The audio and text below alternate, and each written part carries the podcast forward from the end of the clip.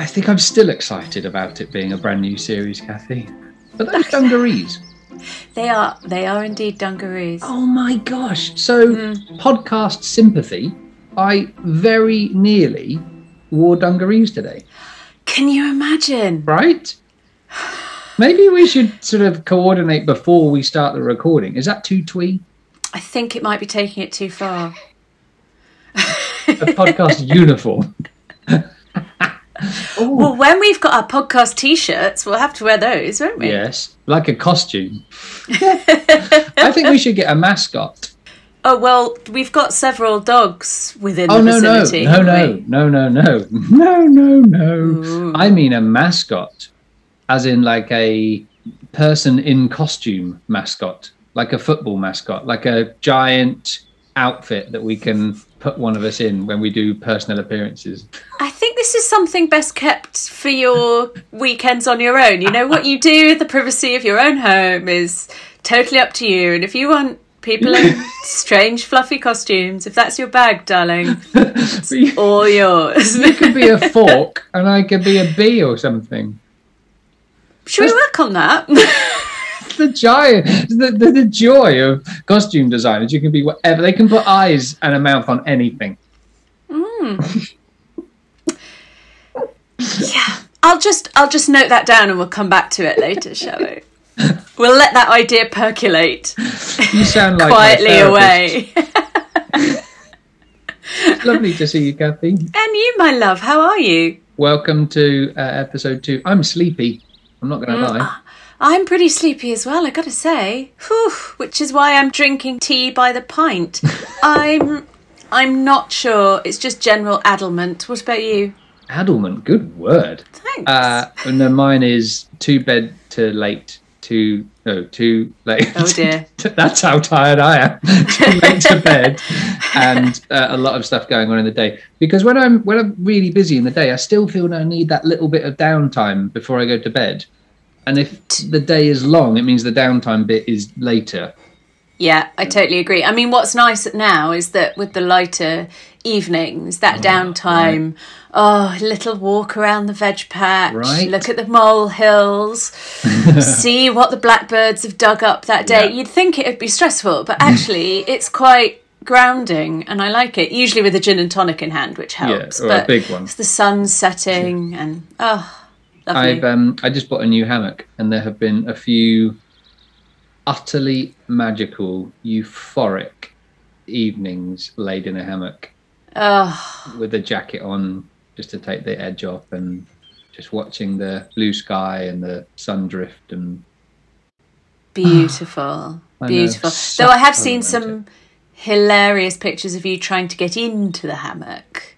Which just not very more good comedy than romance. yeah, when I'm in, it's fine, and as long as I don't move. I've always got used to those. Um, I've always had the, I don't know what they're called, uh, made out of parachute silk, and they're a bit like a banana. So they wrap round you, and and they don't, you know, they're gathered very tightly at both ends. You put them between a tree. Um, traditionally, whilst cast away on a desert island, waiting for a rescue ship. Um, or failing that in a garden in Lincolnshire. right. yes. Uh, but instead, I bought this other type of hammock, which i i each end it's um, stretched out flat across a big thick bar, and the bar attaches to. Oh yes. whatever. Okay. I know. It looks like I a know what you mean. giant sail. Mm. And the problem is, it does sail 360 degrees. With you in it. Well, yeah. If you, Oh, what fun. Fir- no, no, not fun. I, I don't think you're really. So the first time I got in it, I got out of it. It all sort of all in one movement. Rolled out and onto my elbow onto the stand and the hardwood. Tell me stand. this is on video. well, do you know what's really funny? Is it was it, it sort of is on video, but just the end bit when I'm screaming in pain, so you don't. Oh, brilliant. Well, ladies and gentlemen, coming to the Roots Wings podcast Instagram feed.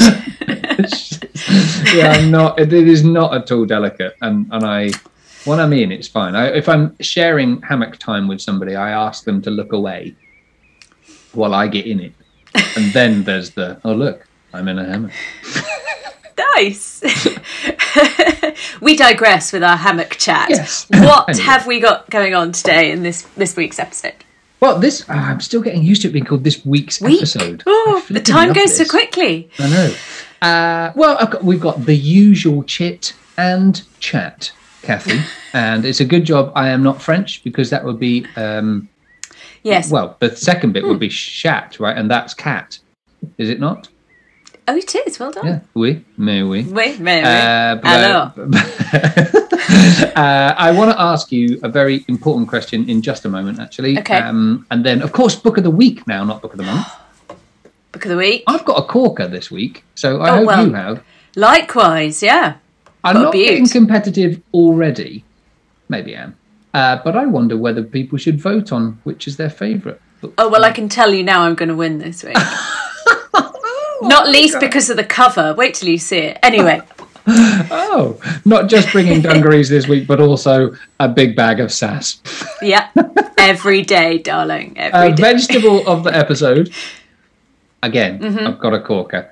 Uh, and also, I'm really excited about the guest interview because you're doing this one. I am, and she was an absolute legend. Oh. She's uh, the lovely Anna Greenland. She was a complete star. We'll come on to talk about her and her amazing gardening skills. I have an apology to make about Anna because all of the time that I think about Anna, I keep calling her Anna Greenwood, which is not Anna Greenland. It's not. I don't know. I wonder who Anna Greenwood is. I don't know. It's such a great name for a gardener, though, right? Greenland. no, right? This is Brilliant. Greenwood, actually. but Anna Greenland, Anna Greenland, she is the lady that we're interviewing this week. Uh, and then I want to talk to you about a walkie with Marley that I did because I don't do Oh yes, please. and it was really cool. Um, Brilliant. Can't wait. But, but anyway, listen, news, news, news, news. What have you been up to since I spoke to you last week? What's been going on? I have been tending to my French beans, Hmm. which are having a bit of a time of it, I have to say, because they should have been planted out by now. Right. But they, the weather has been not no, very. it's been all over the place this year, hasn't it? I mean, just crazy. Um, and so I'm a bit nervous about it's like sending your firstborn to school for the first time. And I imagine, I don't know. And Every year. Yeah, every year. And you're like, have they got enough layers on? Are they going to be too cold? Are they going to get bullied? It's a bit like that putting the beans Yeah, out. bullied Well, you know, by aggressive parsnips. well, mostly by aggressive blackbirds here Oh, or yeah. sparrows. There's like a marauding horde of them, and they move as a pack and they land on your fresh new tender greenery and know, pluck right? it to shreds. I know. So, yeah. how about you? Well, I've got sweet pea um, Armageddon here. Ah, I I planted out sweet peas again, probably a bit too early. We had a lovely run of okay, nice Mm. weather, and they were tender, and you know the roots were coming out the bottom of the pots. That's normally a good sign, saying "Get Yeah. me in that ground and let me go." And I got them in the ground, and they've not let go.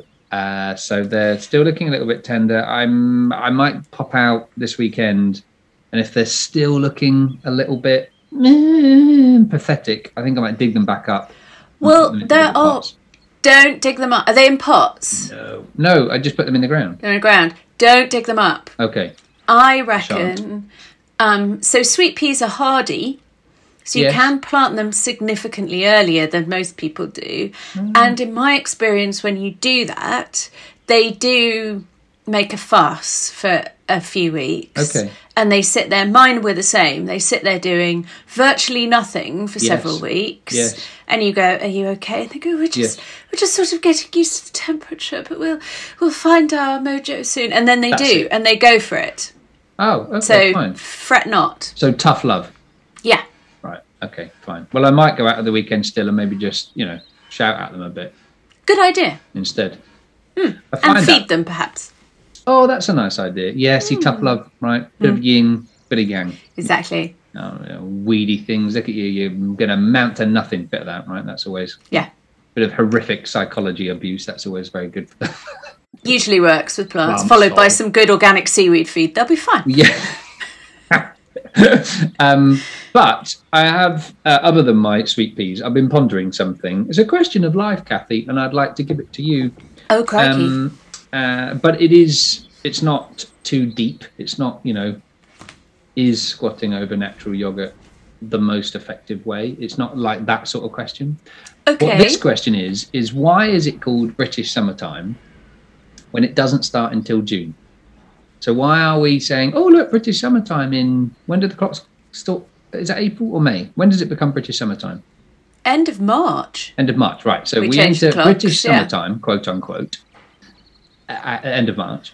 But officially, it's not summer until what, like the twelfth of June or something, is it? Mm. So all of that time where I'm being sold the summer dream, it's no wonder so many people in England bitch and moan about the weather all the time because we're being told that summer, British summertime, starts in March, very much not warm and lovely, or April or May. Although, do you remember 2020? Do you remember that? Oh, right? we were we were in swimsuits in April. Exactly. Like all of April and May, I was practically naked in the garden in May. Practically. Steady. I mean, there were a couple of days when I, I may well have been entirely in my birthday suit, tending I really hope you sunscreened. to my strawberries. I do, no, I do always. I lather vigorously. Good.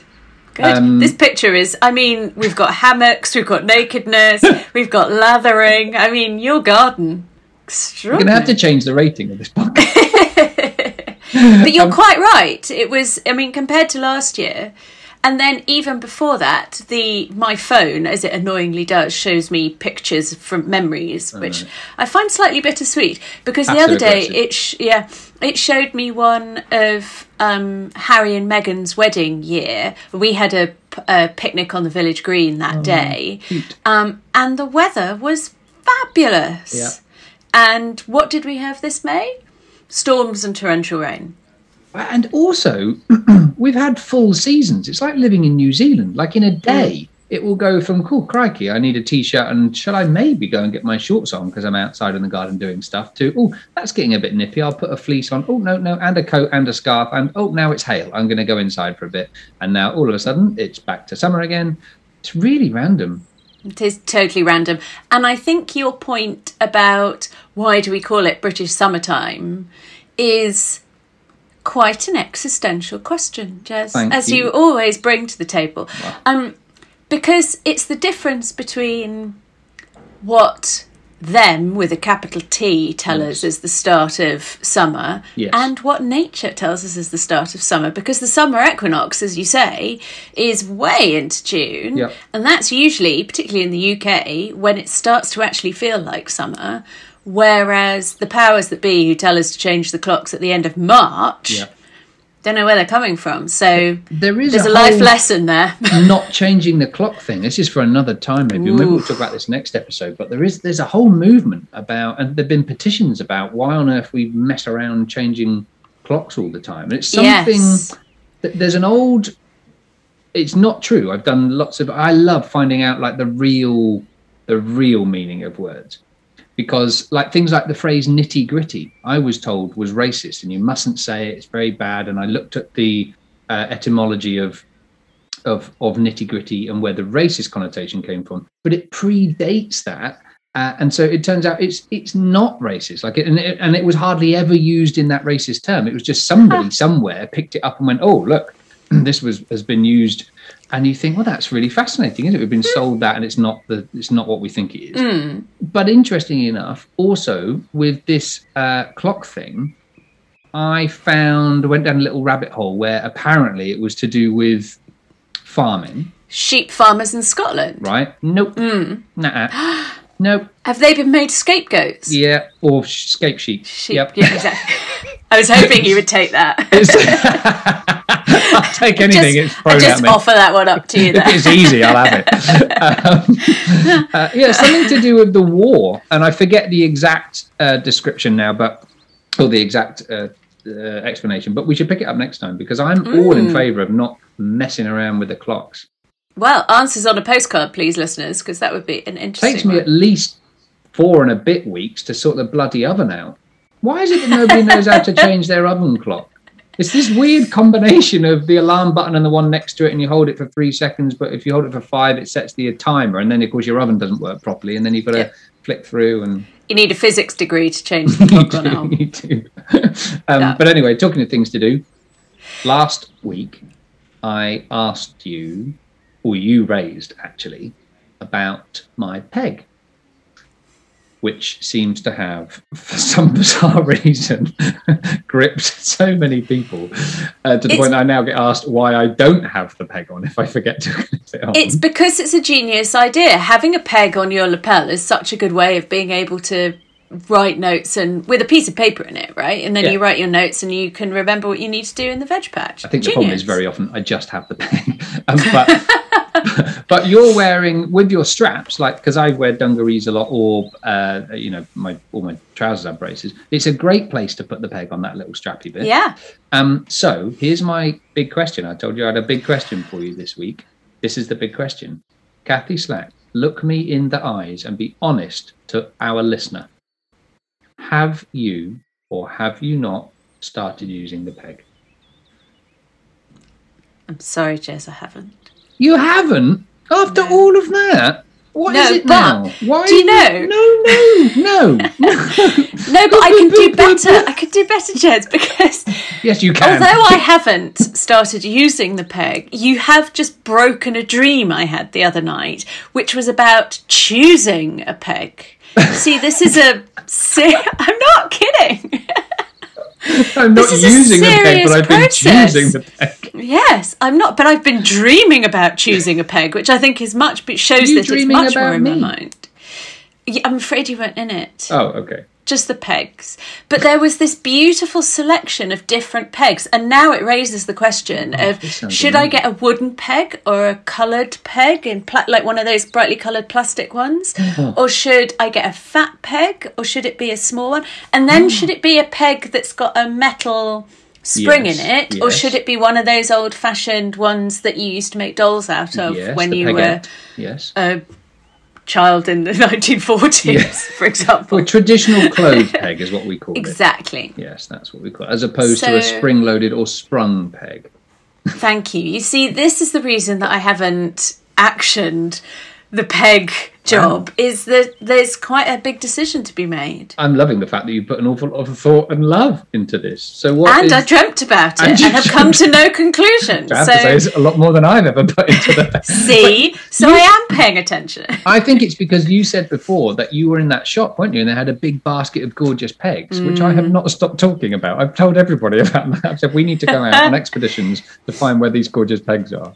Peg option. So please tell me what sort of peg I should get. My personal preference, I do love, you know me, I'm a lover of anything old. Mm-hmm. And personally, I do love the old traditional clothes peg, but I do find they slip and slide a little bit. So Yeah. I've used the springy, Yeah, spring loaded wooden one. modern peg. Yes. Well, Okay. But not a, a wooden one, not a plastic one. Yes, no, I'm not a fan of the plastic ones. Fair enough, say. yeah. And they fade, and they're they're just not as I don't find as durable. And you Mm-hmm. can write on the wooden one. You can name it. Oh, nice. Maybe What's your peg called? Well, they've all each got different names. Oh, and the, and are they? Is it like the Seven Dwarfs? Well, no, my favourite is Larry because Larry is the one that doesn't. I don't know where he came from. He doesn't fit all the. So all of the others are from the same bag, and Larry's older. He's different. He's mature. He's got character. He's unique. Um, so and what are the younger ones called? uh, I have Matilda uh, is the one, and she's got a little chip like missing out of the the top of her. Uh, I think I've got a peg called Steve. Um, I don't remember the others. I can. I'll tell you what. The next time I'll line them up and look at them. We'll Larry's put my them on. Instagram. Yes, yes, of course. Yes, we'll do that. We'll put them on our lovely Instagram. Where can people find our Instagram if they've not already? Well, they can find us on the Instagram channel website. What do you App. think people call it here? definitely an app. God, we're so old, Jez. Whoa, whoa, whoa, whoa, whoa. Look, I don't mind saying we're not cool, but I'm not old. My mum says I'm never going to say I'm old because when you start thinking you're old, that's when you start behaving like you're old. She's a wise lady. Yeah, she okay. Anyway, you can lady. find us. Oh, she'll be on the phone any minute now. Uh, you can find us on Instagram at at Roots Wings Podcast, and there you can find chat about Larry the Peg and his other little peg friends. Shortly, Larry and the Pegettes. oh Lord, Right, come on. Let's get it over come and on done then. with. competition. Here we go. Who's going to win? Who's going first? Oh, Book of the month. books. Book Right, yes, book of the week. Well, I think seeing as you're going to lose, you should go first. That's only magnanimous of me. After you, Jones. I can't believe how aggressive you can be. Well, What is your book of the week? book of the week. Uh, it's very much about bees because this time of the year, it's very. I'm keep I'm keep looking over there because something's caught my eye, Kathy. I the lilac. There's a big, beautiful lilac flower that's bursting and showing off its little lilac sexiness, and it, it's just caught my eye. So that's why I keep averting. Sorry. We'll Uh, also be on Inst- Instagram shortly. It too. will yeah. Um, you can see what we can see on Instagram at Roots Wings Podcast. Um, so, because when the sun comes out and it gets to the summertime, the actual summertime, the real summer, like now, Nature's summertime, not the nature's government summer. summer. Yeah, not them with a capital T, God. who we must rebel against. Um, it's everybody starts to think about bees. And we use the term bees very colloquially. So people talk about honeybees and bumblebees, just bees together. And one of the things I've been really proactive about over the last probably two years is mm, encouraging people to think more and ask more questions about keeping bees because the hobby of beekeeping has become so, so popular in the last few years. But honeybees are a, a stock, they're a managed animal in the same way that you'd manage cows or sheep or whatever. And I've said for a long time that, and also, by the way, it's not as simple as people make out. It, it, it, it's a lot of work. It's like getting a puppy. You know, you need regular maintenance. There's regular costs to keeping bees as well. And in order for you to keep them properly, you do need to do regular checks and, and keep an eye on them because they harbour so many diseases that are spread so so easily as well. So, I encourage people instead to, if you want to keep bees, you want to do something great for bees, is to plant for bees and. Book Your of book week of the week. is plants for bees. Nice. It is produced, uh, sorry, it is published by IBRA. and IBRA is the, oh gosh, I should know this off by heart. That is absolutely terrible. I forget what it stands for. It's like the International Bee Research Association, I think. Very good. And uh, yeah, it still doesn't tell me on the inside. but our lovely friend Kate Humble, TV uh, broadcaster, an all round nature lover and farm wonderful person, says on the front, it is a wonderful and hugely important book. And I've spoken to Kate about it and I know she loves it. It's really thick. Can you see that? This is a Yeah. hardback version. And in here, there are glorious pictures of every plant that you could ever possibly imagine, alphabetized from A to Z. And it tells you for each one, there's like a little color coding here. And it tells you, it rates them as to, so it tells you the family it's in, when it flowers, how it's cultivated, whether it produces, uh, or, or whether uh, bees can get honey from it or not. So whether it's a, you know, a, a, a, uh honey uh, a flower that impacts honey, the taste of honey or, or production of honey.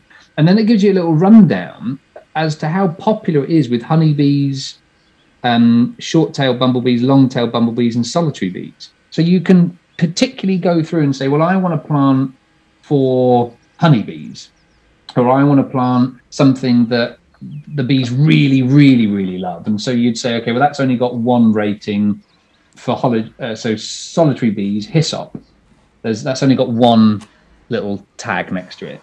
But here, ivy has got three tags next to it for solitary bees. So you could say, well, I'll plant some ivy. That's great. Or if you just want to see, you know, what's good in your garden, you can flick through all of this, find the things that are in your garden, and see how good they are for the bees. Because some of them are like this one, tomatoes, no good at all for solitary bees. They couldn't give a hoot about tomatoes. Um, That is a flax, lovely okay. book. It's brilliant, isn't it? Absolutely Yeah. brilliant. I love it. Is it a new book? It's not a new book, no. And actually, you might need to go on to a secondhand bookstore or something to find it because I believe it was one of those. Because Ibra aren't a major publisher; they're a specialist publisher, obviously. Uh, it wasn't cheap; it was twenty-five pounds. But I have to say, see, for me, I don't think twenty-five pounds is that's sort of a normal price for a big hardback book It is. and it's the sort of book that you're never gonna you, you'll get so much use out of it it's absolutely stunning so in terms of investing in your garden Instead of spending 25 quid on a bush or on two plants, this is going to give you so much more use and uh, and and knowledge. So That that is is, a- my book. Really good book and it reminds me of the episode uh, you did in series two of this podcast um, with dave Oh, Goulson. yeah Yes. Goulson, that's it Yes. um, who and, and I thought that was really interesting because he was talking about wildlife generally, but when he was talking about bees, and he used a lovely analogy, which which was new information to me that keeping bees is a bit like keeping chickens. Yes. And he said, so if you were to think that we needed more uh, wild, like we needed more birds in the Yes. world, and you kept chickens as a way of doing that, then yes, it would do it, but doesn't really solve the issue of there not being enough wild birds. And he made that Yes. analogy in terms of we keep honeybees because we think it's better for bees and pollinators, and actually it's not. Sometimes it can be a bit detrimental Yeah. in parts. Absolutely. Yeah. Absolutely. So that's really good that that book talks about different types of bees and Yeah. how to. Um, and and it was eye opening for me because I love Daphne. It's got such an incredible. that sounded like some revelation. Mm. I was like, "Who's Daphne?" Who's Daphne? now I know what you mean. and does she know? Um, it's got such an incredible scent. Even in the winter, if there are still flowers on it and that wind casts in the right direction, it's just stunning. And I remember buying two Daphne bushes, and they're starting to really develop this year. But I flicked to Daphne here in the book, and it doesn't help uh, produce honey. It's got one tick next to honeybees, but short-tailed bumblebees, long-tailed bumblebees, and solitary bees can give a hoot. It's got a zero score for them. So Oh my word! just goes to show you that you know even say even I get it wrong, like I got some superior knowledge. But the point was that when I created all of the garden here at the farm, it, it was with the intention of it being a pollinator friendly site. Everything had a decision. Every single plant and and, and planting scheme here is about supporting pollinators. Um, and it just goes to show that I assumed that because it had a high scent. Uh, and was very Yes. floral that it would be very attractive for bees, but turns out it's only attractive to the honeybees, and and and only one mark on the honeybees as opposed to three or four. So That is a great choice of book. Remind us of the name again. it is uh, plants for bees, and it is. Uh, in fact, Kate has written the forward. I've just noticed on here as well. That's obviously something that I've missed on there. So it's by W. Kirk and F. Howes. A guide to the plants that benefit the bees of the British Isles, published by IBRA, I B R A. Uh, now, obviously, my book of the week has significant ecological impact, um, societal impact, environmental impact. Um, it is, I mean, some may say a lifeline for the future generations of nature. Um, I just want you to bear that in mind, Kathy, when you come to the, you know, who wins Yeah, the next bit. Feeling Over to your slightly storybook. now. Feeling slightly more sheepish now because that really was a great choice. okay, slight a bit less confident, but um, but it's still a cracker, and it's a cracker for those on YouTube um, watching us on Zoom. You'll be able to see it's a cracker for many reasons. The first of which is that the cover is completely gorgeous. My nice. choice this week is Herb, a Cook's Companion by Mark Diacono, and it's published by Quadrille, uh, Hardie Grant, and it's a beautiful cover. If you can't see it, it's this matte with an embossed leaf in it, and then this beautiful green illustration. It's very minimalist and just. I could eat it up. I love a cookbook like this. I love already the simplicity of the title and the simplicity of the cover. Yeah, it's really beautiful. And it's a gardening book and a cookbook, which I love. It's like a Kinder Surprise in a cookbook for me. um, because it's got at the beginning, it's got a list and a section on what to grow, different herbs, culinary herbs, um, and how to grow them and um, how to start them off and what they grow with um, and what they cook, what they go with to cook as well. Um, and it's hilarious because the thing that really made me love this book is that in the section where you would expect to see uh, lemon balm, there's just a bit. I'm not sure if I can find it. There's a bit that says no, just no. You might expect to see lemon balm here, but you will not because it's a thug, and you shouldn't have it in your garden because it's part of the uh, mint family, so it's very, very invasive. But also, it just smells like Jif. I mean, he doesn't say that, but that's basically what he's saying. Like, just no, really, which I love because he's completely right. Yeah, he is. Yeah. Um, but then How in the big cookery is the section, book, Kathy? it is about two two seventy pages. No. So it's really that many comprehensive. herbs? Well, half of it's herbs, and it he's not shy. He puts everything in there. So there's the usual that you would expect, like tarragon, but there's also sweet cicely and scented geraniums and savoury spring and summer and winter, and there's some of the more unusual ones too, which I really Wow. like. And then the recipes. Well, you might think it's difficult to do a recipe book that's majoring on herbs Sure. in a way that it's not just and then add some parsley at the end. Yeah. But he's done which you could do with anything. That right? would be mine. But they are beautiful recipes that just make you long for long leisurely days. So Hmm. pineapple and sage upside down cake. Oh, I love that idea. That sounds And- really nice. Sage with pineapple. I would have never have done that. Oh, uh, well, there's a pineapple sage, so I know.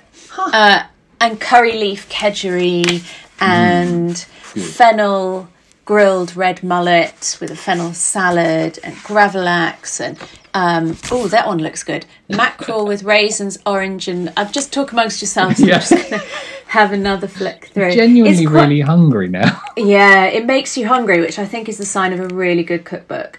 And it's um, it's quite new. It's only been out a couple of months, but it's obviously a storming success, and it's very accessible. And I think if a book makes you want to rush out into the garden or Yeah. rush to the kitchen and start cooking, Gosh. then that's a good thing. And he's uh, always been a brilliant garden and cooking writer. So And books like that are really good to buy for the winter as well, because when you can't readily get outside, you can fantasize or, and prepare and.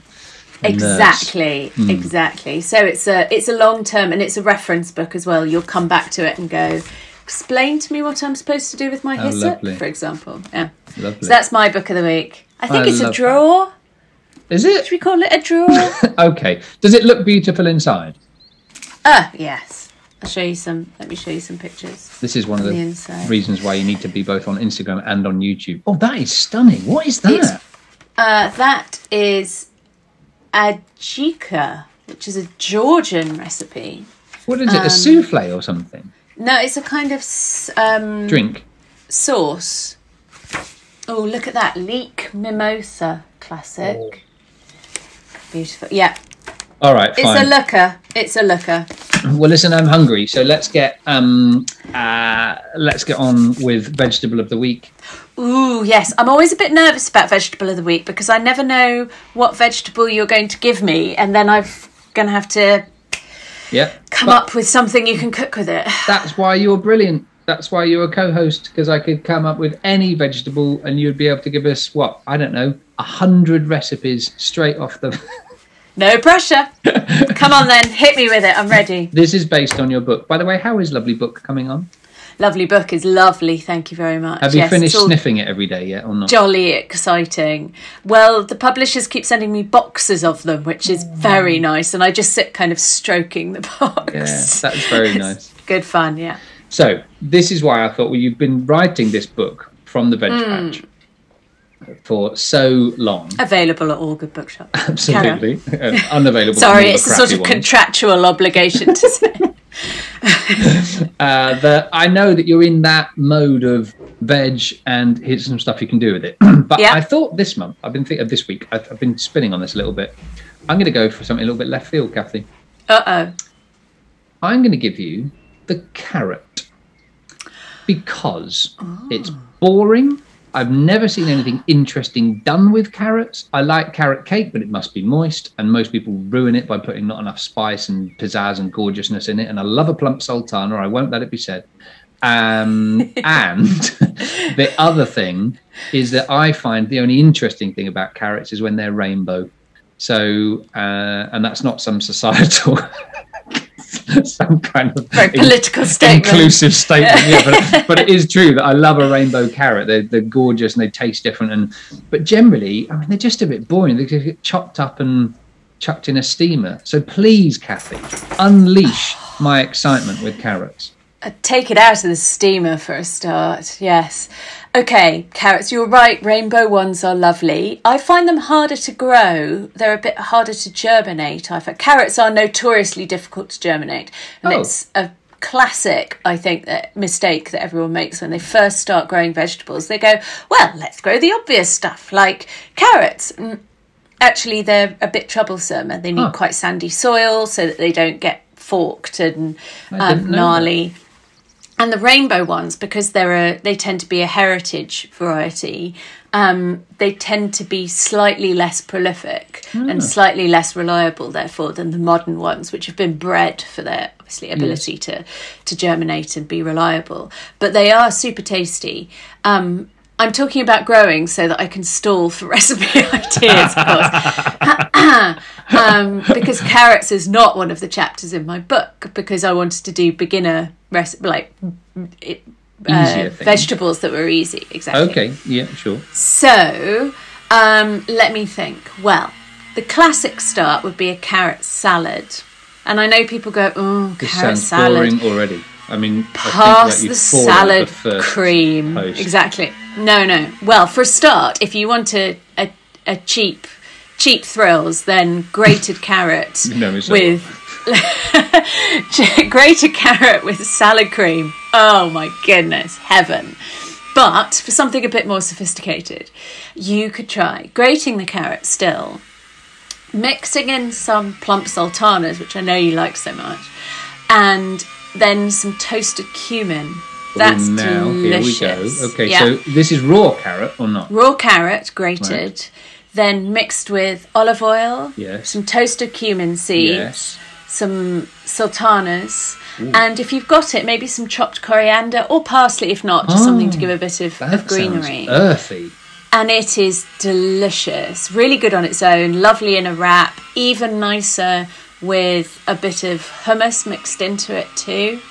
Um, so that would be my first go to with carrots. Can I just Uh, make a point, Kathy, of saying that Mm-hmm. in the background there is not that's not carrots screaming that we can hear. You can hear that, can you? in, Oh. i- i- in the distressed state that they are saying, "No, give us more sexy recipes." You've got renovations, haven't you, in your house? I've got I've got builders in. Ugh, I'm so Oh, sorry. fun. No, it's fine. Yes. You can just about hear the screaming of the saw in the background. I Oh, thought I'm going to jump in and just in case anybody was listening, thinking, "Oh gosh, are those carrots wailing?" Wailing at the prospect of being grated. No, it is it's builders plastering. I don't know why they're making that racket, but they're plastering um, the kitchen, which is nearly finished. excitingly, Are you having a new kitchen?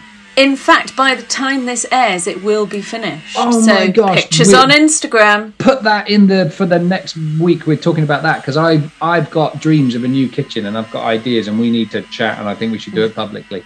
We can chat, yes. Right. And the nice thing about the kitchen is that it's going to be all glass and it will look straight out onto the veg patch so I can watch my carrots trying to grow by the day. That has made my cleaning Yes. jazz twitch.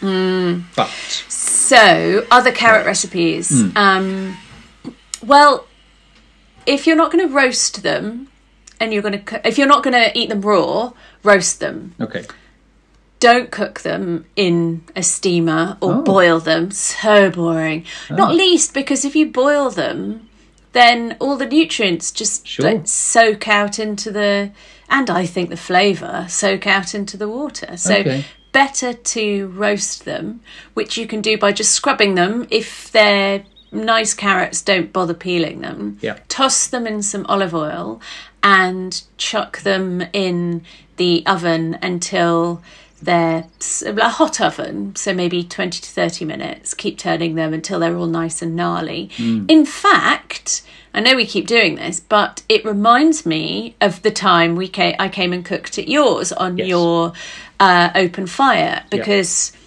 carrots, particularly baby ones, tossed in olive oil and chucked on a barbecue. Yeah. Oh, delicious. They were delicious. And if you've done it in a barbecue or in the oven, then when they come out, you can put some cheese is always good. So maybe some fried halloumi over the top or some feta. Um, just delicious. Yes, that sounds nice. My mum at Christmas does a citrus and butter glazed carrots. So she juliennes the carrots into so julienne is lots of sort of long thin sticks, and then I think there's a little bit of lemon juice, quite a lot of orange juice, and some butter in a pan with some water, and she just sort of the water is just enough. It's like a frying pan, just enough Yeah. to cover the the the um, carrots, and then sort of I guess hard simmers them just until the water's gone. Oh, And by the Kathy. time the water's gone, they've cooked through. yes, And so they haven't lost lots of their nutrients and flavour into this litre of water that they're bubbling away. Yeah. And then you get this lovely glazed, citrusy bit of honey as well, perhaps. well, she doesn't, but we are a family. Mm, that of would be a nice it addition. be known. So I like that. Oh, well, you've redeemed the phew. carrot. Thanks for that. Thanks. Now, talking of redemption, you you were in the interview hot seat this week, It was, which was exciting. and so Anna Greenland, not Greenwood, Anna Greenland. Anna Greenland. Who is Anna Greenland, Kathy? So, oh, well, Anna Greenland is the darling of veg growing. She Darling, started- of, I like to think she's got a business card that says Anna Greenland, darling of veg growing. I really hope she has. If she hasn't, we, the podcast, should make her one and send them to her. She's a star.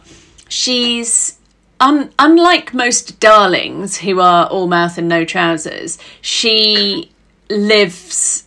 She, she not only lives the dream, but she's incredibly knowledgeable. So she started as a grower at. Um, well, she did some other things before, which we talk about in the interview, but she her breakthrough was as a grower at um, the Manoir at Raymond Blanc's. So Um, Le Manoir aux Quat'Saisons in Oxfordshire. the bien sûr. Beautiful Michelin star restaurant, I think. It's many times Michelin starred restaurant, which has the most spectacular kitchen garden. It's like heaven on earth. oh wow.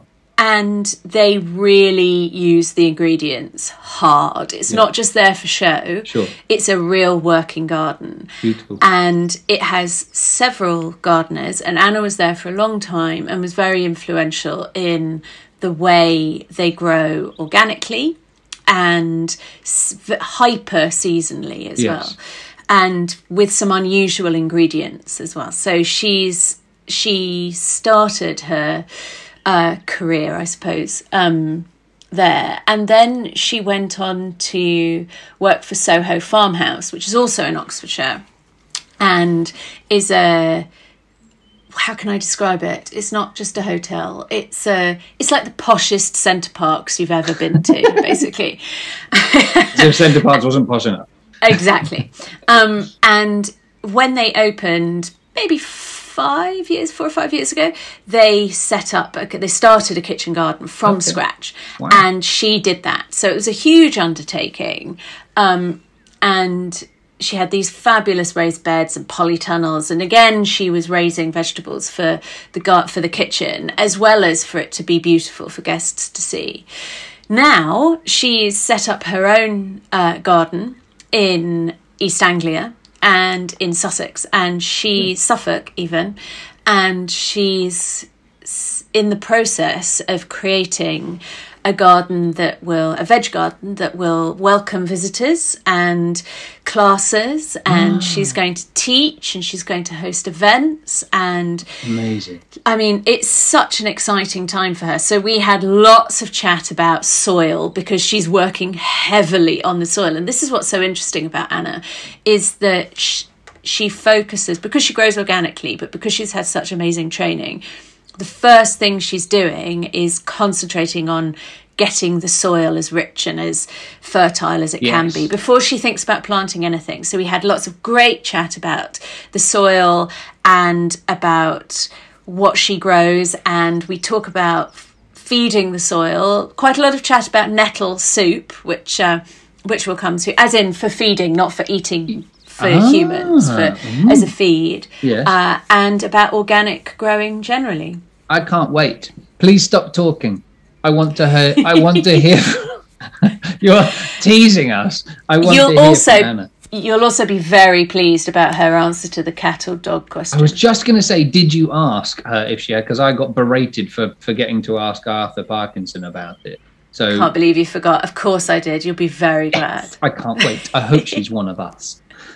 Do you want to introduce her, Kathy? The fabulous Anna Greenland. Well, Anna, welcome to the show and thank you so much for joining us today. We're just thrilled to have you in this episode. Thank you for having me. Oh, no, it's brilliant. Um, I'm sad that we can't be together in your beautiful garden in Suffolk because I've watched it um, slightly obsessively, I'll admit, on Instagram. Um, and it seems like plans are coming, it's growing a- apace, isn't it? Yeah, yeah, it's coming on. Yeah, it's it's slowly developing because I've been um, well, I've been writing a book this past year, um, so that's This is very the- exciting. Yeah, it's good. It's it's a sort of a grow your own book, um, which will be out in September. Um, Excellent. Can you Um, tell us the name yet, or is it top I secret? don't know. I don't think I can, which is really Okay. annoying. Um, You just make us more excited for when it comes out. keep you hanging. No, I know. I really want to be able to, to share a bit more, but I think I'm I'm supposed to keep it under wraps for a bit longer. I'm not sure why. but, Sure. No, um, I I know that feeling well. Know, so know, the, know the score.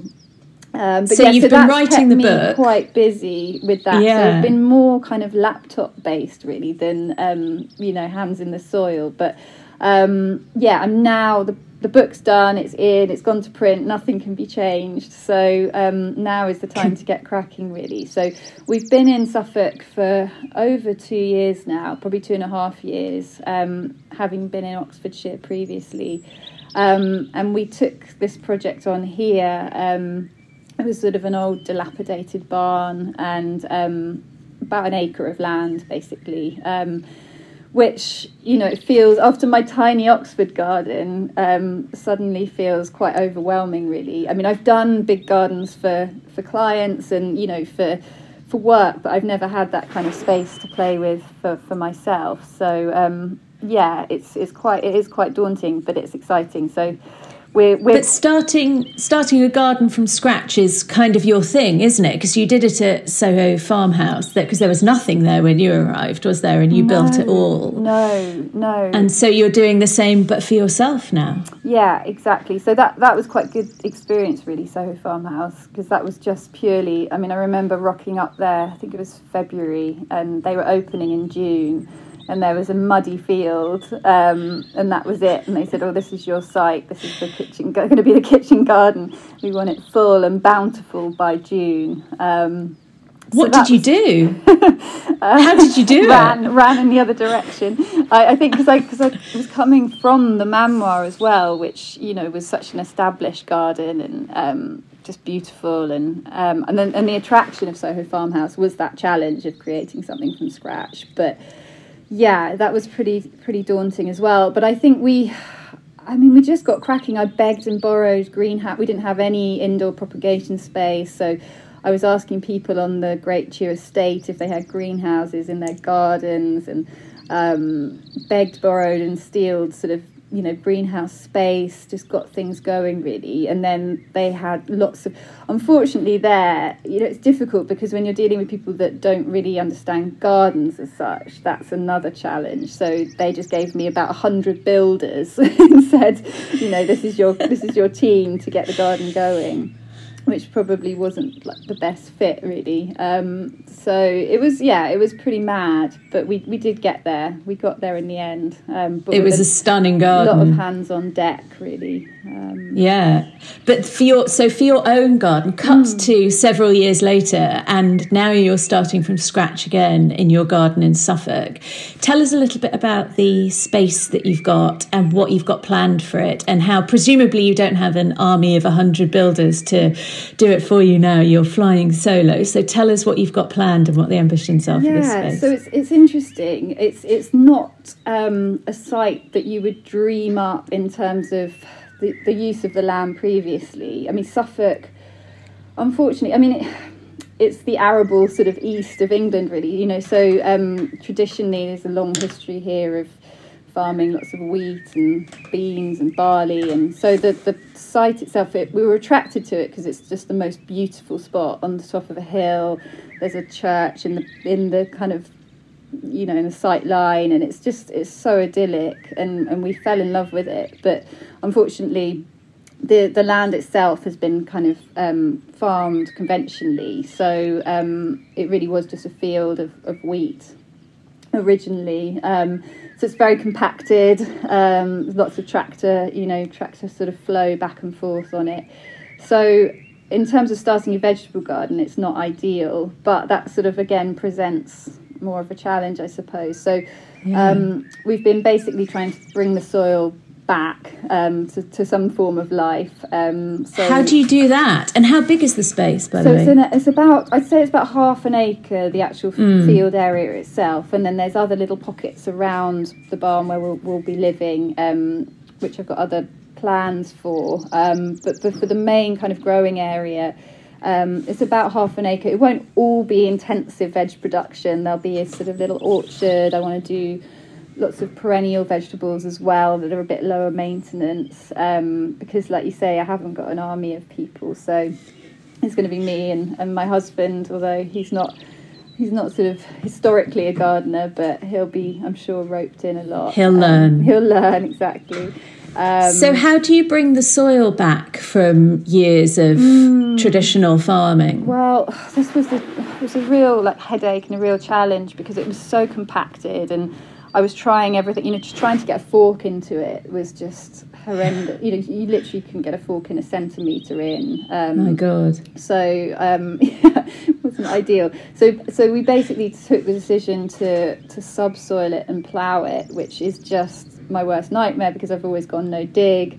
You listen to Charles Dowding and people, you know, talking about no dig and, and to plough the soil is just, you know, the devil's work really. Um, E- explain. Can you explain very briefly? I'm sure many people will have read Charles's work, but Mm. explain briefly why that is such a bad thing to do. well, Um, think, yeah. if if you can avoid it. Yeah, the, the the kind of theory behind no dig is that um, you know soil is full of life, uh, particularly that top kind of few inches of soil. Um, and by digging it over, so not just worms, but bacteria, fungi, um, just a whole network of kind of, of soil life, a bit like you know we have in our own guts, really. So um, digging that, as we've traditionally done over the years, is is disturbing all of that life. It throws a lot of weed seeds up to the surface. It, it kind of can um, damage the structure of the soil. So um, if you can avoid it by the no dig method, which is to, to mulch on top, so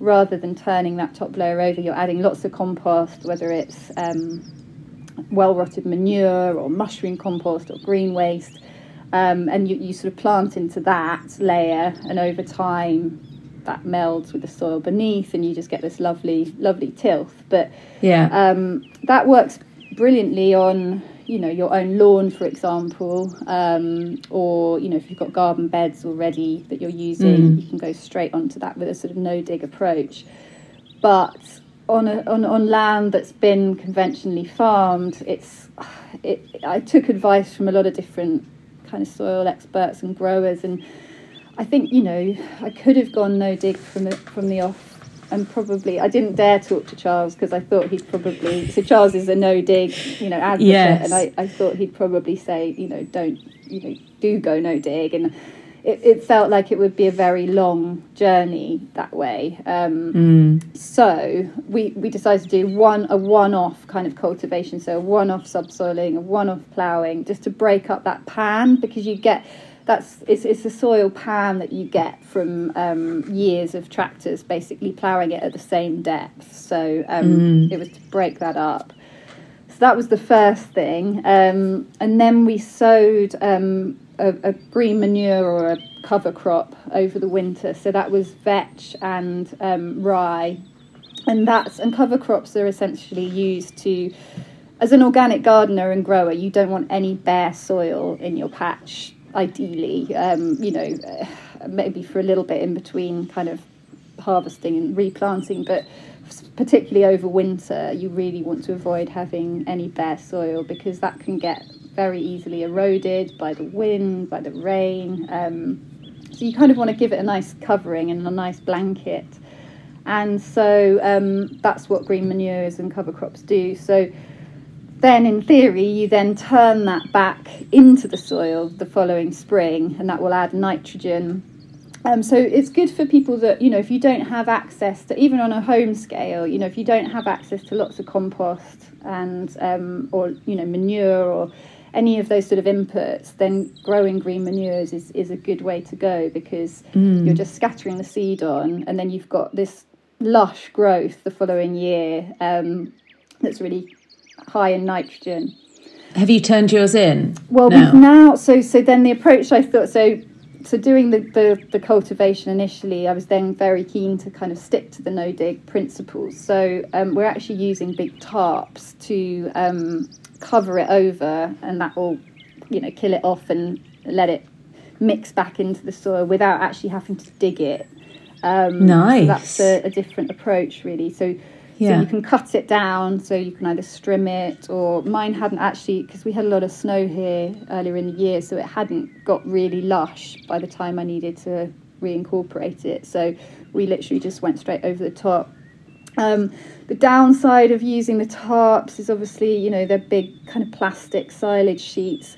It just never seems to be the perfect solution yeah. really. Um, yeah. but it does mean that you know we'll reuse those over and over again. And um, and it's just so useful for you know again in your own plot if you um, have a really weedy area rather than spending ages and you've got time rather than spending ages on your hands and knees you know digging it out disturbing the soil if you can just cover it over with some you know you could use cardboard um, big sheets of cardboard or yeah if you have got access to some plastic sheeting or my Mypex sort of landscape fabric, yeah. whatever, just cover it over and you know wait a few months and you'll have a nice clean um, weed free surface to work with so such a good tip i love that so you're not going to be growing that's going to stay covered this that season stay covered this growing for, yeah season? For, certainly for a few more months and then i'll mm. probably do i'll start shaping the beds and making you forming the garden really. So getting the infrastructure in place um,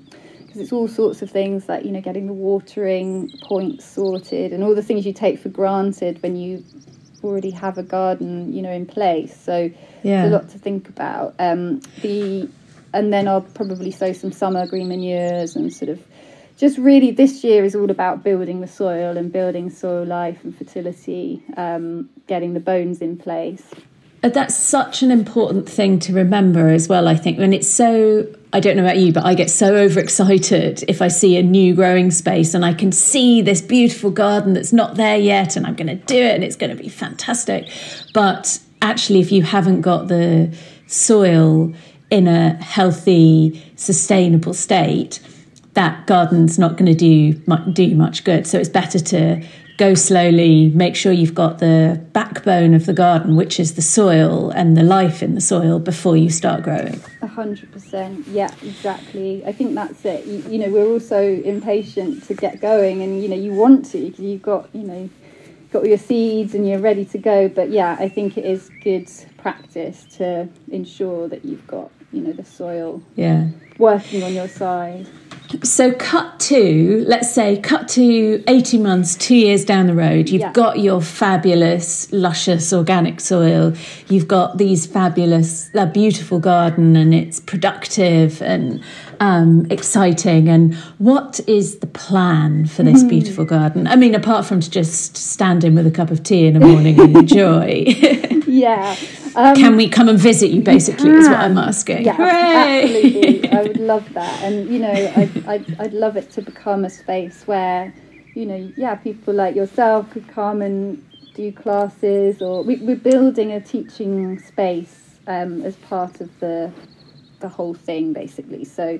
Um, there's going to be a small area with a, a small kitchen and um, a space to be able to do classes and courses and things. So that's the plan: is to to create um, a little hub really for courses that specialise in you know organic ecological growing. Um, and and kind of I think you know a lot of my work has been with chefs over the years. So trying to bring i mean i'm not a chef myself but trying to bring in you know people who might want to work with the garden and work with the produce and um, be able to use it as well. So yeah that's Wonderful. that's the dream um, we can't and, um, wait. I think you know in Suffolk, as I say, like traditionally, there's not a huge network here of organic farms, and although the Soil Association was started in Suffolk, and there's some amazing places like Wakelyns and uh, Maple Farm and Hodmedod's are based here, and um, so there's there's some great. Um, Henrietta Inman's starting a bakery here, so there's some really great stuff going on, um, and it just feels like it's just because you know I think around Oxfordshire where I was before and the southwest and you know there's there's definitely lots of excitement and, and you know in terms of food and growing and I think um, we've got the Aldeburgh Food Festival here which is brilliant and has been going for a long time. So there's there's a lot of exciting stuff happening in Suffolk but I think yeah it's just that drive more towards sustainability and, and regenerative growing and um, which I think is sort of starting to really take a hold now. Yeah. Well, I wanted to ask you about that because your ethos is very influenced by um, organic growing and sustainability. And I know you've got gardening in your blood anyway.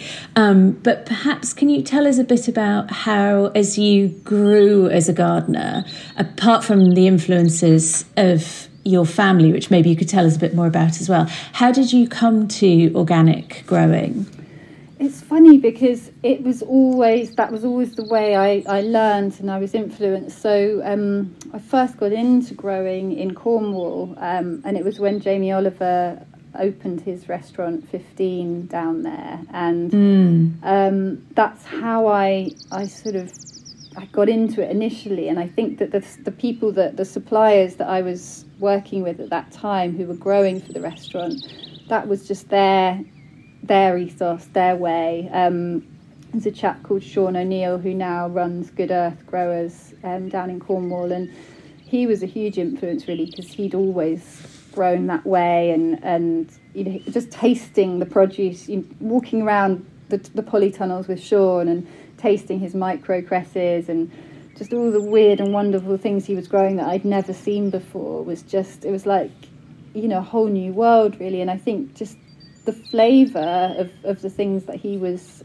he was showing me was so extraordinary that it just seemed and also I think you know as you say sort of going back a bit more growing up having an appreciation of the outside world of, of you know the countryside and it just didn't ever feel right to me to um, to want to put chemicals you know on my food and um, I think Mm. it just it just instinctively felt wrong um, so I Yeah. think um, I just never went down that path really um, even though you know I think my parents probably had you know they grew vegetable they had an allotment and I'm sure you know the old Tomorite was there in the greenhouse and you know they were very into their food but I, I wouldn't say they were kind of they gave me that sustainable kind of ethos really. Um, I think it was people like Sean there was Buttervilla Farm in Cornwall as well um, growing amazing tomatoes that didn't have any kind of inputs you know just good old cow manure and that was it. So and and to know and to and to know that it was just eat you know that was the way I learned and it didn't seem difficult you know it didn't seem hard um Yeah. in terms I mean obviously yeah there's always challenges with growing organically but it, it didn't seem you know you grow if you're growing lots of beautiful flowers to bring in the pollinators and the, the beneficial insects if you're making good compost all that is quite joyful stuff so it doesn't Absolutely. feel like a imposition to, to do it that way it just feels feels right really in the way it should. Joyful's such a good word for it. So, if people are growing um, let's say vegetables, because mm. both of us are obsessed with vegetables. So let's say vegetables, but generally gardening as well. If people are growing vegetables at home at the moment and they are using the Tomorite here and there, and they are reaching for the Roundup when they see the bindweed popping up and things like that. What, on a small domestic scale, what would you say is the first couple of things you can do if you want to switch to a more organic way of growing? I think, yeah, looking into making your own compost, and even if you've got a tiny, tiny space, you know, getting a little wormery um, is a good plan. Um, and being able to nourish the soil that way, I think is a good a good good fix, a good first fix. So, you know, you really don't need. You read about you know needing to to feed your tomatoes with you know a tomato feed, but I've I've just never done that and. I think if you can put some good compost down the year before um, you're growing them, um, you can make your own feeds. I mean, even something as simple as a, a nettle feed um, is a really good tonic for your plants, and they're tell us tell us your nettle. Us. Tell us your nettle recipe. Um, well, so just get a bucket. I'd say sort of probably like half a bucket of, or three quarters of a bucket of nettles, um, and then probably a couple of stick them in a trug, um, and a couple of buckets of water on top and just let it sit for probably 10 days or so. It gets pretty stinky. Mm. Um, yep. And then, which is the downside for sure. But if you can, you can weigh them down with a brick to keep them sort of under the surface of the water um, and maybe cover it, cover the trug with something. So if you've got some old compost sacks or something, just to kind of try and contain the smell slightly. Mm-hmm. Um, and then, and then you just dilute that. You just strain it off the nettles can go back into the compost pile. Um, and you've got this liquid. I think it's probably about one to ten, you know, one catchful of of nettle feed into a watering can or something.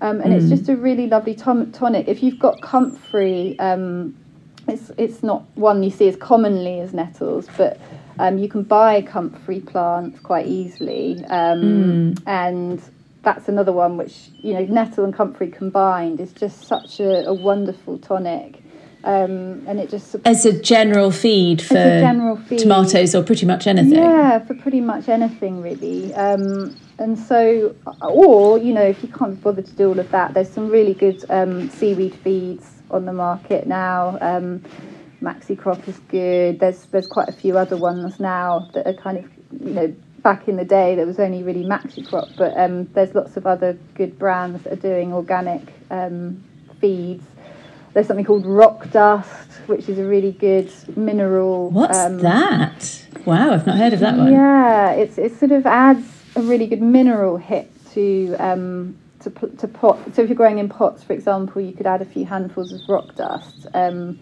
it's a company called Remin who do it. Um, and that's something that's a natural, nice way to fertilize things. So, so I think yeah, on a small scale, um, making those small changes, you know, mm. buying um, organic, multi-purpose compost. I know it's more expensive, peat-free. Um, peat-free, yeah. uh, it is more expensive. Well, it isn't. It isn't. It depends. Depends really on the on the brands and the garden centres mm. and things. But um, you know, that's a really important change to make. I think um, you know having a look at because peat is you know it's in everything um, compost yeah. wise. If you're not savvy and you're not you know looking out for it, so that's that's a very good one to keep keep a check. On. These on. are really good tips, and I love again that the focus is on on the soil. And is this the kind of thing, can you tell us, whisper it secretly, is this the kind of thing that we can expect from from your lovely new yes. book, um, growing yes. book? Yes Definitely. tips on how to get started. Yeah, and... exactly. Like small scale composting, some medium composting, to um, yeah, making your own feed and that kind of thing. I mean, there's really exciting stuff going on now. Um, you know, if you're into, I, I, haven't started it yet. I've just bought this book. Um, oh, damn, it's out of reach. Um, but it's um, it's all about um, you know if you're into fermentation, um, you know, for your own gut and your own health, um, yes. um, it's about how you can use those kind of um, methods, you know, for your garden. So making all these amendments through fermenting different things and you know, so on a small scale, I think it's called the regenerative. I should be promoting my own book, but it's called The Regenerative Grower's Guide to Garden Amendments. Um, so just thinking about, yeah, using locally sourced materials to make mineral and biological extracts and ferments.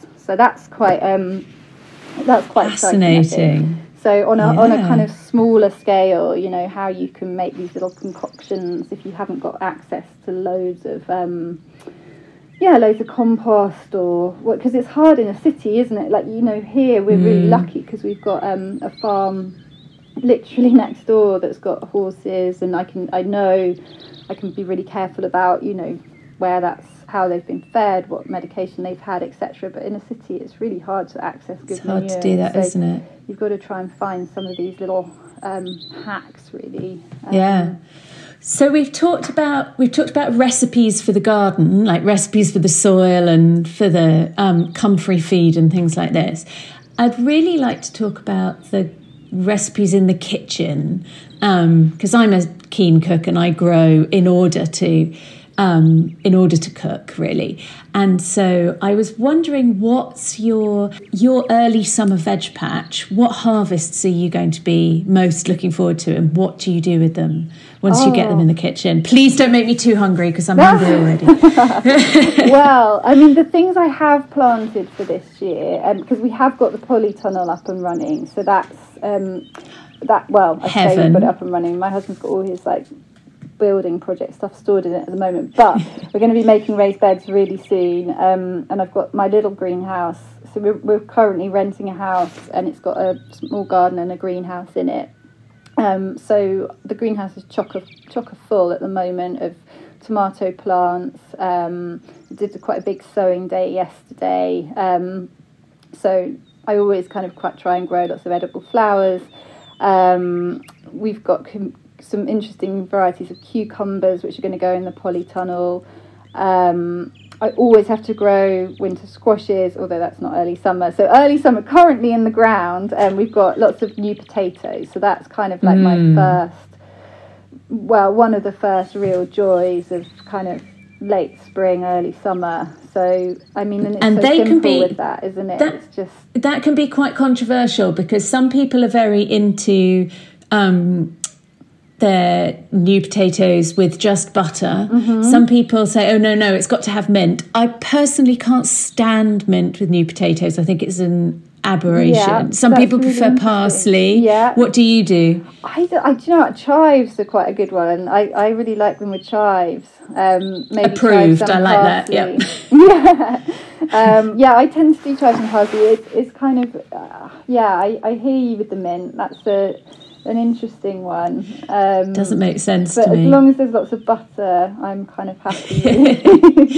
so um, we can come to yours in midsummer and expect big chive and tomato salads Yes, and there's going to um, be lots of tomatoes for sure. Brilliant. Um, lots of lots of salad leaves, lots of little baby cucumbers.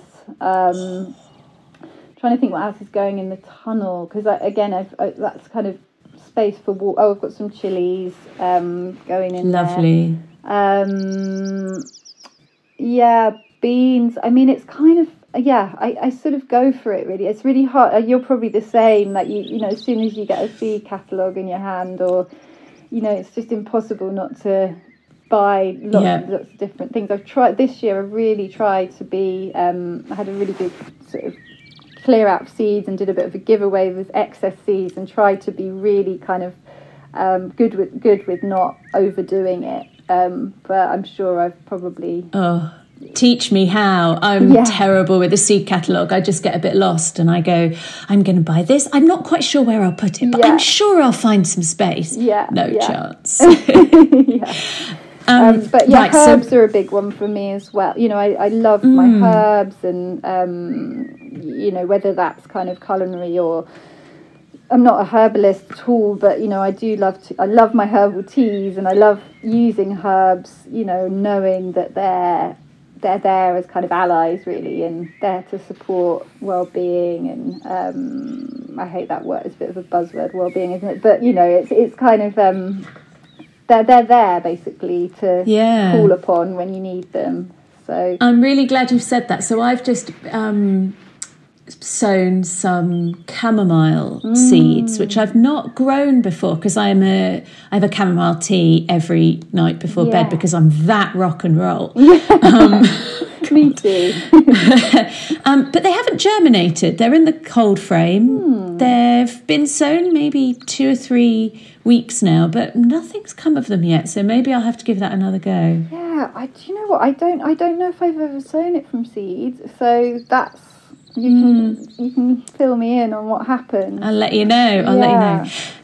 Now, I'm conscious that we're going to run out of time soon, so we can't let you go without me asking you a couple of specific questions. So there's one, and then I've got there's one that Jez wants me to ask, and um, then I've got five quick fire questions, Okay. and I've got a buzzer and everything ready for those. But first, so Jez's question. So he has because he's a bit forgetful and his brain works at like a hundred times um, quicker than mine does. He's always thinking of things. So when he gardens, he has a peg that he puts in his top pocket and it's got a piece of paper attached to it so that as soon as he, because you know what it's like when you're gardening, you go, Oh, I must water the whatever, or that reminds me, I've got to pot out the insert whatever plant. And then he scribbles it on his note on his peg so he remembers to do it.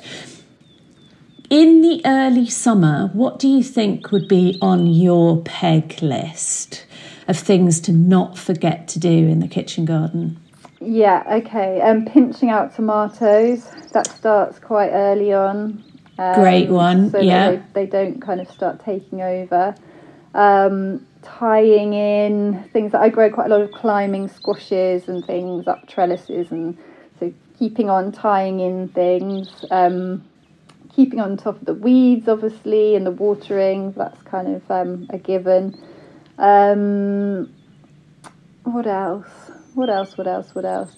I think it's that continuity, isn't it? It's keeping the sowing going because I think there's that inclination to do a big hit in the spring, and then we just leave it, and then you get a big kind of glut of everything. Well, you're the you're the glut.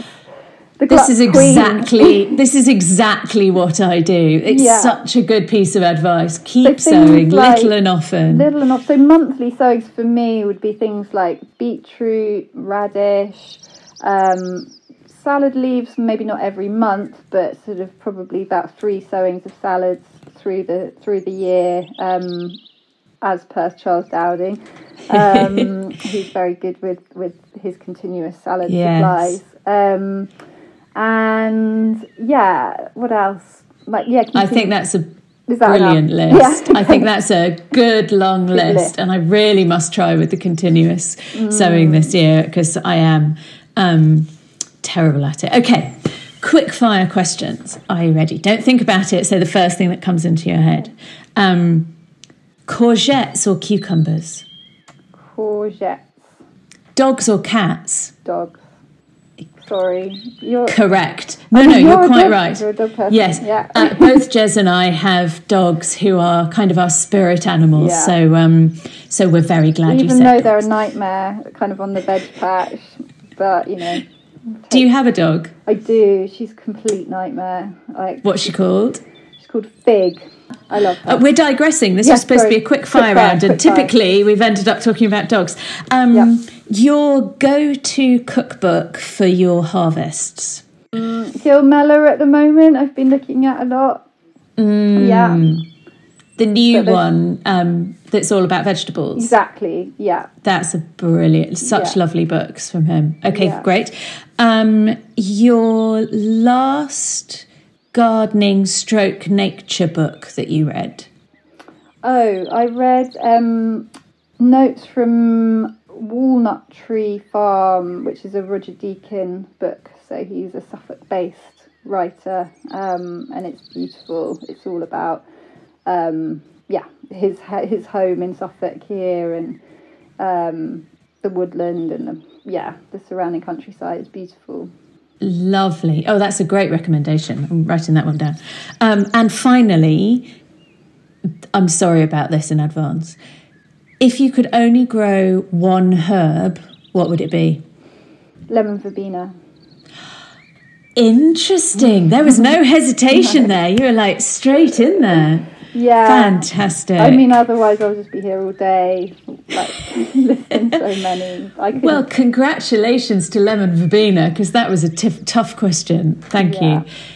It's been so lovely to talk to you. Oh, I you really Kathy. appreciate it. You You've made me want to go and gather all my seeds together and sow them all and buy some more. And I've got some lemon lemon verbena on order Have actually, you? so Oh, I'm um, looking forward to sowing that. Yeah. Um, but thank you. It's been an absolute pleasure. Oh no, thank you so much for having me. And I, I always enjoy your inspiration of what to do with. It's that kind of um, you know transferring what you're doing in the plot to the pot, isn't it, or whatever. So- Exactly. yeah, you're right. And then Um, we can we can look forward to your book in September, and then coming to see your beautiful garden Oh, yeah. in a year or two's time. love, love to have you here. I love that she loves dogs. This is brilliant. Oh, we should start collecting people. That sounds a little bit serial killery again, doesn't it? But we should we should start like a little club. Like if they if they like dogs, they go, oh, we could send them a T-shirt. We totally should do that. Should oh definitely my get word, one. Kathy! I've just had the most amazing idea. What about Oh, a God. limited edition Marley and Hadley Roots, Wings, and Other Things T-shirt? We totally have to do this. Oh and we can God. only send it to people who say dogs Yes, in the response. And what I loved was that she was a bit apologetic because she thought I might be a cat person. I know. so. Actually, word. in hindsight, I'm not sure I like that she thought I was a cat person. Especially in the spirit of inclusivity, you know. What an incredibly calm and Mm. wholesome and lovely and selfless sounding woman she was, wasn't she? I Mm. mean, just a lovely person. I could have listened to her talk about and that Soho farmhouse thing when she says I was just handing a load of builders and and went there you go there's, there's I- the space that's empty that we want this lovely garden to be in I know. I'm also imagining the kind of clash of cultures of a band of like 20 builders Yeah. looking at Anna and going, "What? Yeah. what are we supposed to do?" what a lovely, lovely chat. She sounds fab. And I It have to fun. say, Suffolk's not too far from here. So maybe um, I'm hoping that, you know, I mean, I think we're still in a little bit of uncertainty in terms of the long term impact of uh, easing out of the pandemic and what might or might not happen. We still have to be, you know, I think we'll play our part and be a little cautious. But you should come up. Stay here and we can take a trip over to Anna's for the day because that's not too far from me. That would be lovely. should we let her know before we do that, or should we just rock up? Why? Because it involves me now. Do you think we need to warn somebody? we just rock up one day. Here we are. We've brought our spades. Remember us? we gave you a free T-shirt, so you know you're ours now. She's so nice. She'd probably just be like, "Come in, you strange people." Oh dear. So have you? Um, how has the week been with Hadley? have you been on lovely walks? We had well, we had a two walk day the other day, and we had a walk with a friend, and then we went for a run. And as I set off for the run, straight off the back of a walk with a friend, he looked at me like, "Are you mad, woman? Okay, off we go." But it was lovely. How about you? Well, I don't. As I said to you before, Marley's very old. Um, he sleeps just a lot now, and I'm very, very, very fortunate that the space we've got here is quite big. So just him walking around generally gets lots of exercise. But it was such a lovely evening the other night that I did take him out for a little stroll up and down the road. And oh, Kathy, I'm so pleased I went out for two reasons. Firstly, I live on a fen in Lincolnshire, so the garden is walled in on two big sides by uh, fir trees that were planted there before that I inherited. And the sun sets the other side of those trees. So I see amazing sunrises and I get teased, tantalized even by sunsets through the, um, the firs, unless I'm outside.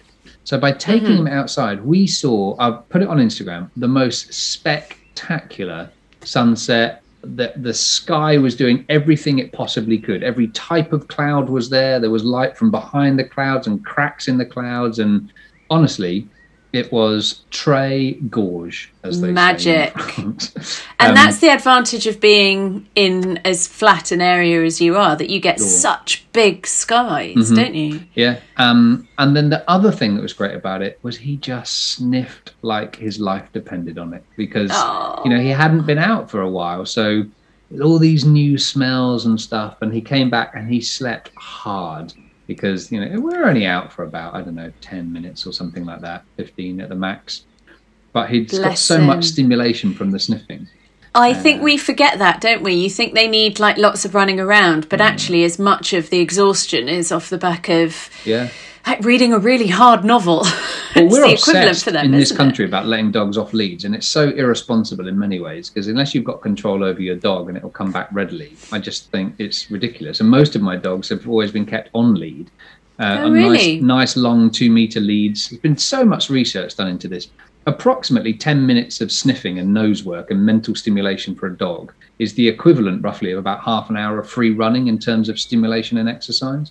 I So- didn't know that. Um, and two meters, 1.8 to two meters, has been proven to be the optimum roaming distance for a dog from its owner.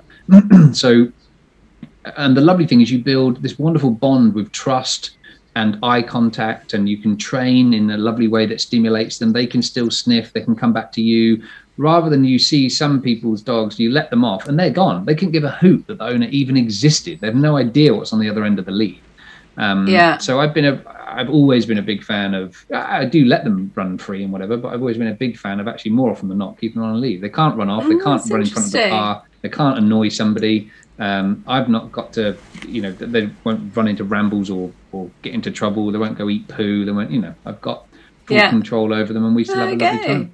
Anyway, Oh well, I um I have to say I do let Hadley off most of the time. When we run, he's mostly runs off the lead. doesn't he? Yeah. runs, yeah, and he's mostly off the lead. But um, like you, if I see, I think you do need to put them back on a lead when because Sure. even if you've got full control of them, and Hadley and I have full control of each other, Of each then nobody else knows that, and the sheep don't know that, or the horse doesn't know that, or. But yeah, Now, um, before we go, I wanted Mm. uh, you may have something useful to add. I just wanted to remind people. I wanted to remind people about houseplants because it's getting warm. We're in the summer, and you. I normally water my houseplants once a week, so Sunday morning in my pajamas, uh, and I spend half an hour watering all the houseplants. But now it's getting warmer. Need to start thinking about watering some of them maybe twice a week, um, just that little bit, so that the soil is kept moist, a little bit damp, uh, not not too damp and not sodden, not wet, but they dry out much quicker in this time of the year because obviously the uh, it is naturally warmer ambiently, but also more humid as well. So uh, just a little heads up to remind you that keep your houseplants looking gorgeous. that is Right. helpful. I am terrible at houseplants. Oh, are you? I don't have any. Do you not I can't. I can't do it. can't. And but this but this might be why because I just don't tend to them enough and it would never I mean once a week. Whew, I don't think I'd even get around to that, let alone twice you- a week. So a this is useful. Why don't you check the when you water when you feed the dog, feed the plant, or wouldn't it be super gorgeous for you, particularly in your sexy, swanky new kitchen, if you grew herbs and you could grow them in any room? Oh well, Jez.